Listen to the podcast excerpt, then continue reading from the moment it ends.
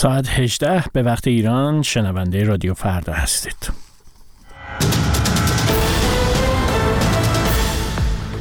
بر اساس آخرین نتایج شمارش آرا انتخابات مجلس در 15 استان به دور دوم می رود.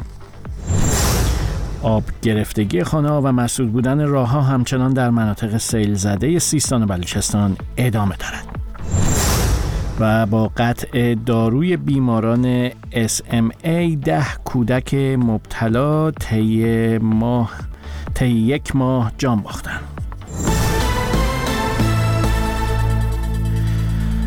خوش آمدید به این بخش از خبرها و گزارش ها من مهران کریمی هستم ستاد انتخابات کشور آخرین نتایج شمارش آرای دوازدهمین دوره انتخابات مجلس شورای اسلامی و ششمین دوره خبرگان رهبری را در 198 حوزه از 208 حوزه انتخابی اعلام کرد و بر اساس آن انتخابات مجلس در 21 حوزه انتخابی از 15 استان به دور دوم کشیده شده. به گزارش خبرگزاری ها بر اساس تازه ترین نتایج به دست آمده 15 یا 16 نفر از نامزدهای تهران در مرحله نخست به مجلس راه یافتند و بقیه نامزدها به دور دوم می روند. عباس جوهری رئیس ستاد انتخابات استان تهران با بیان اینکه شرط ورود به مجلس در دور اول کسب 20 درصد آراس گفت انتخابات دور دوم در اردیبهشت سال آینده برگزار خواهد شد.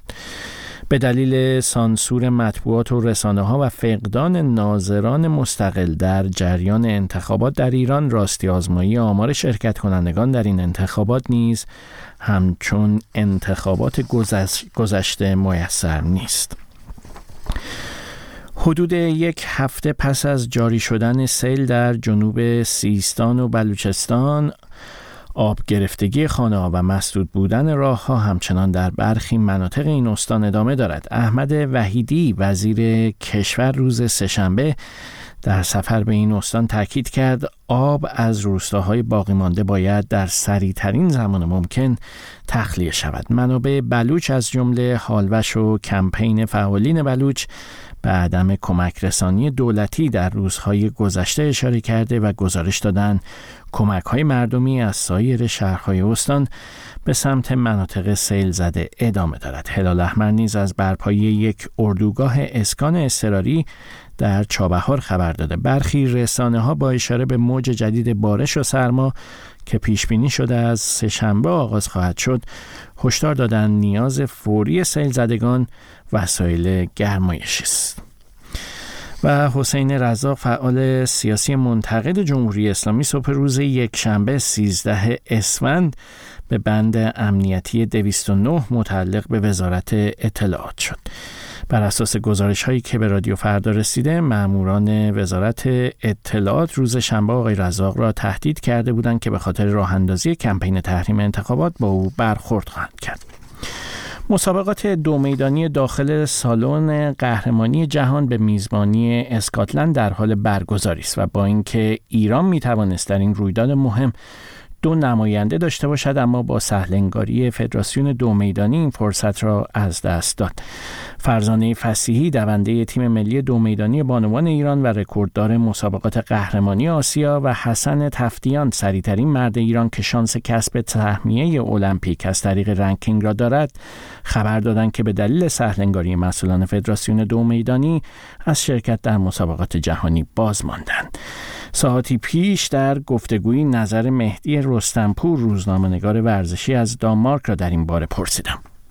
دو و میدانی ایران اسم مطرحی در دنیا نیست اما معدودی ستاره های حرفه‌ای تونستن خودشون رو به سطوح بین المللی برسونن. از جمله دو چهره برجسته زن و مرد دو میدانی ایران فرزانه فصلی که به تازگی برای دومین بار قهرمان آسیا شد و حسن تفسیان سریعترین مرد ایران. اینا تهمیه حضور در این رقابت ها رو داشتن. اما فدراسیون دو میدانی ساده ترین کار که تسهیل در اخذ روادیده این کار رو انجام نداد و این دو نفر از سفر به گلاسکو باز موندن. سرپرست فدراسیون فدراسیون دو میدانی اعلام کرده که به دلیل سهلنگاری مسئول بین الملل این فدراسیون بوده که این اتفاق افتاده. به باور شما آیا واقعا مسئولیت با مسئول بین الملل بوده واقعا؟ کاری که باید انجام می شده مسئله پیچیده ای نبوده. صرفا ایمیل های فدراسیون جهانی رو بخونید و پاسخ بدید و ورزشکار رو هم در جریان روند اخذ روادید قرار بدید. البته این بهانه ای که آوردن رو حتی وزیر ورزش هم دیدیم که نپذیرفته و گفته که باید پیگیری دقیق بشه. اما پرسش اینجاست که یک مسئول روابط بین الملل در فدراسیون ورزشی اگه حتی ایمیل فدراسیون جهانی رو هم نمی‌خواد بخونه و جواب بده پس دقیقا این چیکار می‌کنه که عنوان روابط بین الملل رو یدک می‌کشه از این لحاظ این دستور پیگیری وزیر چه بسا نشون بده که اتفاقات دیگه ای در داخل فدراسیونی که رئیس نداره و متکیه بر برخی روابط کدورت ها مسائل شخصی که اثر می‌ذاره روی تصمیم گیری های کلان فدراسیون های ورزشی از جمله دو و میدانی به نظر می‌رسه که چنین مسائلی هم در میون باشه. در حال مسئله خیلی مهمیه. با توجه به اینکه هر دو نفر در خارج از کشور تمرین می‌کنن تفتیان در پاریس و فسیحی در سربستان و اونا خیلی راحت می‌تونستن چون در این کشورها اونا روادید دارن برن از اونجا اقدام کنن عازم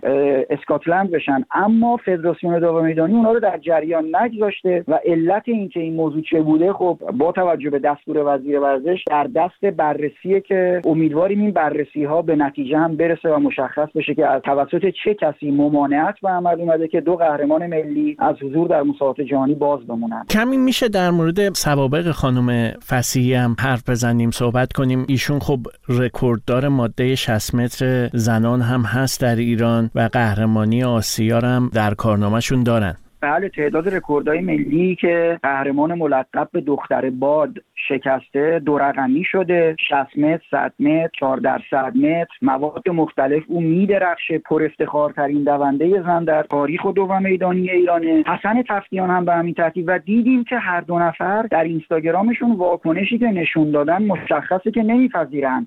این اتفاق یک سهلنگاری شخصی بوده. در نظر داشته باشیم که دو میدانی ایران در سال 1402 بعد از ماجرایی که در شیراز رخ داد دوندگان زن و مرد با هم دویدن و رئیسش برکنار شد تا این لحظه رئیس نداشته سرپرست داشته و سرپرست رفته یکی دیگه اومده و در این بلبشو اون کسی که لطمه می‌خوره فقط ورزشکاره که به همین راحتی از اعزام به مسابقات جهانی باز میمونه. چیزی که در واقع هدف نهایی هر ورزشکاره عمرشو براش گذاشته جوونیشو براش گذاشته. به همین راحتی میگن که خب بله ما سهلنگاری کردیم نتونستیم شرایط ویزای شما رو فراهم کنیم.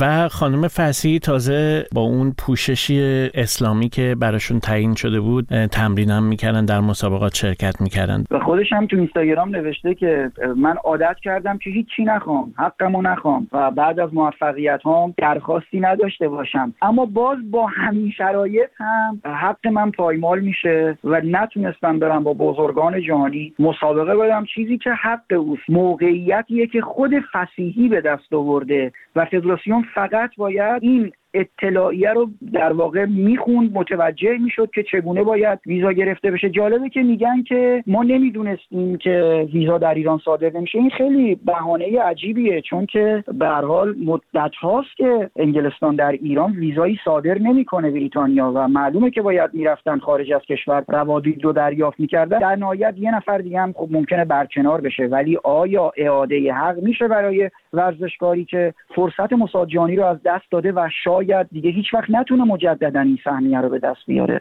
این رو هم اضافه کنم که وزیر ورزش قبلی حمید سجادی خودش قهرمان دو میدانی بود و متاسفانه رابطه خوبی با دونده ها نداشت. در واقع می‌دیدیم که پیام تبریک برای رشته های مختلف صادر می‌کنه ولی برای دو میدانی نه. در اون دوره هم این ورزشکاران آسیب دیدن. حالا وزیر جدید اون کدورت های شخصی رو با این بچه ها نداره ولی می‌بینیم در داخل فدراسیون ها اتفاقاتی که رخ میده به قهرمانان آسیب می‌زنه. گفتگویی بود با مهدی رستنپور روزنامه‌نگار ورزشی از دانمارک. در مورد نرسیدن دو نماینده رشته دو میدانی ایران به مسابقات قهرمانی جهان در اسکاتلند. انجمن دیستروفی ایران اعلام کرد که طی یک ماه ده کودک مبتلا به بیماری SMA به دلیل قطع دارو جان خود را از دست دادند. به گزارش سایت خبری فراز رامک هیدری مدیرعامل انجمن دیستروفی ایران گفته است که با وجود گذشت سه ماه از قول وزارت بهداشت در مورد توزیع دارو به بیماران مبتلا به SMA حتی داروی ایرانی تولید نشده هیچ دارویی توزیع نشده و برخلاف نظر خانواده های کودکان مبتلا معاون وزیر در نامه‌ای به نهاد ریاست جمهوری اثر بخشی داروها را رد کرده. بحران دارو به ویژه در مورد بیماری های خاص در حالی است که گزارش های متعددی از فروش آنها با قیمت های گذاف در بازار آزاد منتشر شده. بیماری SMA یا تحلیل ماهیچه های ستون فقرات که زیر مجموعه بیماری دیستروفی به شمار می رود یک بیماری نادر است که با اختلال ماهیچه عصبی همراه است و در ادامه حرکتی و تنفسی بیمار را درگیر می کند. ستاد انتخابات کشور آخرین نتایج شمارش آرای دوازدهمین دوره انتخابات مجلس شورای اسلامی را اعلام کرد و بر اساس آن انتخابات مجلس در 21 حوزه انتخابی از 15 استان به دور دوم کشیده شده. در همین حال گمان زنی درباره شمار بالای آرای باطله ریخته شده به صندوق افزایش یافته. درباره انتخابات درباره انتخابات مجلس دیدگاه تغییر رحمانی فعال و تحلیلگر سیاسی در پاریس رو بشنوید. انتخابات دوره دوازدهم مجلس ایران که البته مجلس بهتر تا پارلمان بگوییم چون بدون احزاب و نهادهای مدنی مجلس به مفهوم پارلمان چندان معنی ندارد. این بار نکات جالبی داشت. یکی از بزرگترین نکات جالبش ما چیزی مواجه هستیم به نام جنبش رعی های باطله به نظر من. ببینید این مسئله در دوره قبل و در 1400 رخ داد. 13 درصد آرای ریاست جمهوری 1400 رأی باطله است. یعنی از نفر دوم انتخابات آقای همتی آرای رأی باطله بیشتره. در این انتخابات هم به گفته نظام 25 میلیون نفر شرکت کردن و حدود 35 میلیون نفر شرکت نکردن و در بعضی از استانها مشارکت بسیار پایین تر از اون بوده و رو آمارها هم نمی شود که فعلا حکومت می‌گوید حساب کرد بازم مسئله آرای باطله است. مثلا در یز آرای باطله نفر دوم است. بعد نفر اول در, در یز آرای باطله نفر دوم است. در, در تهران می‌گویند 40 تا 50 درصد آرا آرای باطله است. حالا آرای باطله پیامش چیه؟ مردمی به هر علت پای صندوق میرون ولی رأی باطله میدن این رفتن بیشک به این حالت جنبش نیست. یعنی یه جنبش از قبل پیش پین شده با هدف نیست. از اونجا که انتخابات و مهر انتخابات در شناسنامه ها یک سری مسا نبودنش یک سری مسائل به وجود می آورد فرد در صندوق حاضر می شود ولی رأی نمی دهد ولی در حقیقت رأی نمی دهد این یکی از نکات بود. نکته دوم رأی ندادن خاتمی بود. این در حقیقت بعد از این در میان اصلاح طلبان باید یک شکاف ایجاد کنه. اگر خاتمین ادامه بدهد. مسئله دیگه همچنان قهر بودن جامعه از حکومت بود. در حقیقت خامنه ای یک اقلیتی در مقابل یک اکثریت نشان داده. مطابق همین آمار جمهوری اسلامی در حقیقت هر سه نفر دو نفر رأی ندادن. خامنه یک زمان معتقد بود دموکراسی هایی که با رأی سی چل درصد در انتخابات مردم شرکت می‌کنن دموکراسی های ناتوانی است و کشورهای اروپایی مثال زده بود. خب البته الان در مورد انتخاباتی که خودش برگزار می‌کند چی می‌گوید؟ اما در حقیقت این انتخابات اتفاق مهمی نبود. یعنی اتفاقی قابل پیش بینی بود. ضمنی که هنوز رو آمارها که حکومت می‌گوید باید شک کرد و منتظر